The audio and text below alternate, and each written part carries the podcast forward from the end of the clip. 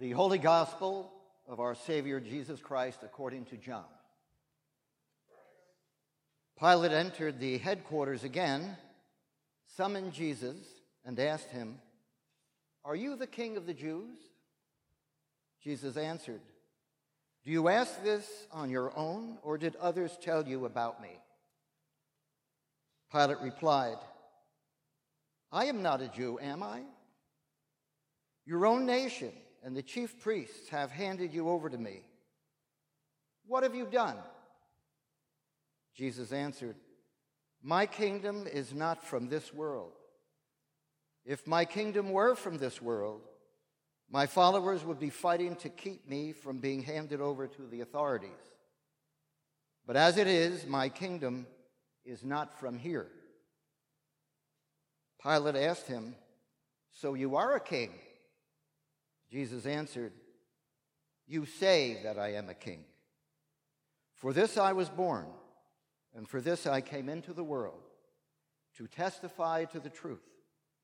Everyone belongs to the truth, listens to my voice. The gospel of our Savior.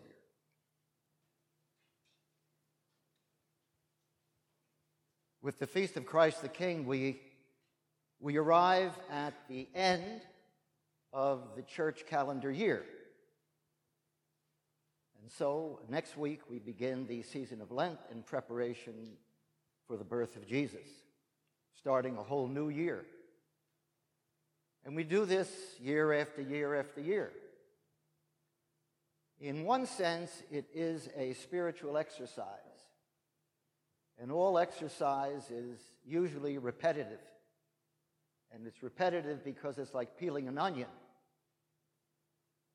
We go through uh, all of the mysteries of our faith. We go through all the, the ways of trying to improve ourselves, of trying to be one with the divine, and so on.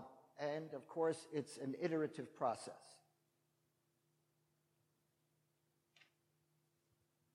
I think it was uh, Ruth Bader Ginsburg who said, All change is iterative, it's gradual. And that's the way it is for us in our personal lives and for our church as our community here. And that's what we will begin doing again. But we do it together. This past week, in fact, on Thursday evening, we had a very interesting observance in San Francisco at the Presidio Chapel and it was to honor uh, Rita Semel on her 100th birthday. And Rita Semel is a legend in the Bay Area when it comes to interfaith and social justice. She has had many, many, many decades of engagement with the community and supporting the community uh, in trying to get different faiths to work together on common worthwhile projects for the community, and also to listen to each other, appreciate each other. Uh, it was she, with uh, our retired Bishop William Swing, who founded the United Religions Initiative, URI. I know some of you are familiar with this, but I'm sure not all. URI was founded in the early 1990s as a protocol to engage people worldwide on trying to break down the barriers between religions. And uh, right now, there's about a million members throughout the world of URI, and it's really comprised of these cooperation circles uh, all of our interfaith councils, for example, all throughout the Bay Area, in each county, they are cooperation circles. Just to give an example. But these, these really are founded by people who are inspired to try to do something to lower the barriers between faiths and understanding. And that is a, a tremendous accomplishment, to say the least. Rita was also the, the founder of the uh, San Francisco Interfaith Council, which was the, really the first interfaith council. You know, we have one here, for example, in Marin, the Marin Interfaith Council. She has been engaged, uh, I think it was 1989 when we had the Loma Prieta earthquake. I believe the mayor at that time was Art Agnos. And uh, a number of things began to happen that year above and beyond the earthquake. Problems in San Francisco, things with homeless and so on. And so he, he contacted Rita because people in that uh, social structure knew her. She was extremely well connected. And he called her and, and he said, What can we do to deal with all of this? And her response was, Well, we have all these religious communities throughout the city, and they all have uh, properties and they have facilities and so on, and they have people who, at least in their own neighborhoods, try to do some good. So why don't we try to bring them together, and why don't we, uh, with everyone working together, create uh, places in the evening for, for example, the homeless during the winter to uh, find some shelter and also have a meal. Now, you know that we've done this stuff here in Marin for God knows how long, but it all started with her then. The program that we had on the inside leaf, we wanted to list all her accomplishments. Well, that was impossible because I think there was something like 45 of them. So we had to pick and choose those that we felt would be able to fit on the print. And it is amazing. It looked like a, like a column from the telephone book. I mean, it was, you just, you needed your glasses, you know, to read it all. Uh, I don't know if you ever heard of her, but she is renowned, you know, in the Bay Area.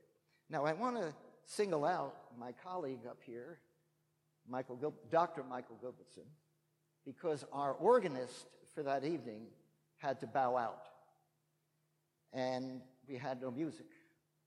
So Michael made himself available and did, a, as always, a marvelous job. And he also, I believe, Michael, you can correct me if I'm wrong, uh, you probably got an education in interfaith and especially here in the Bay Area. You know, the Bay Area, in terms of interfaith, is the uh, probably the most prominent throughout the world.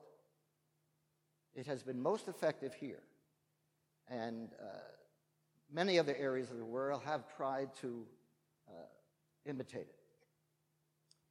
So anyway, uh, we asked. Uh, I had asked for the keynote address from uh, Bishop Swain.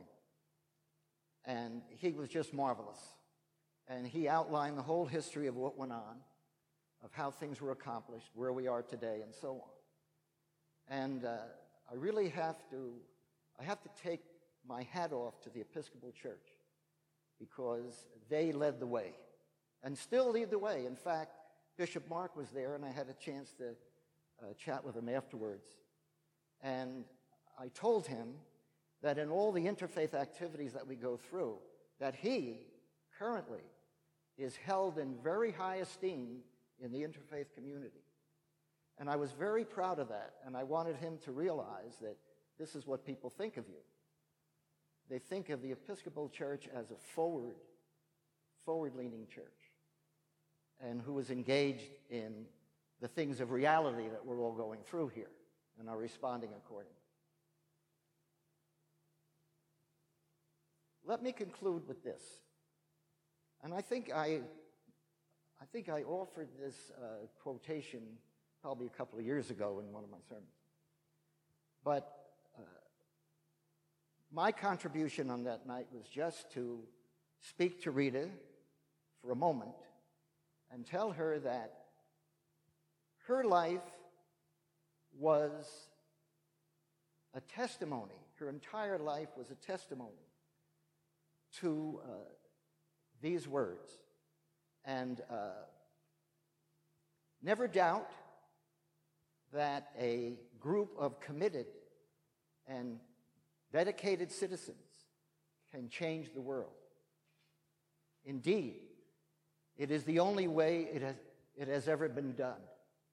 And uh, seeing her work, seeing her life, uh, truly inspired me and really uplifted me because in this day and age we want to be uplifted. And when you see someone that you're walking with and working with do these marvelous things, then it really gives us great hope and encouragement. And so I hope as we go forward now in the season of Advent that we look to the new year with enthusiasm, with hope, and with the certainty that we will accomplish something.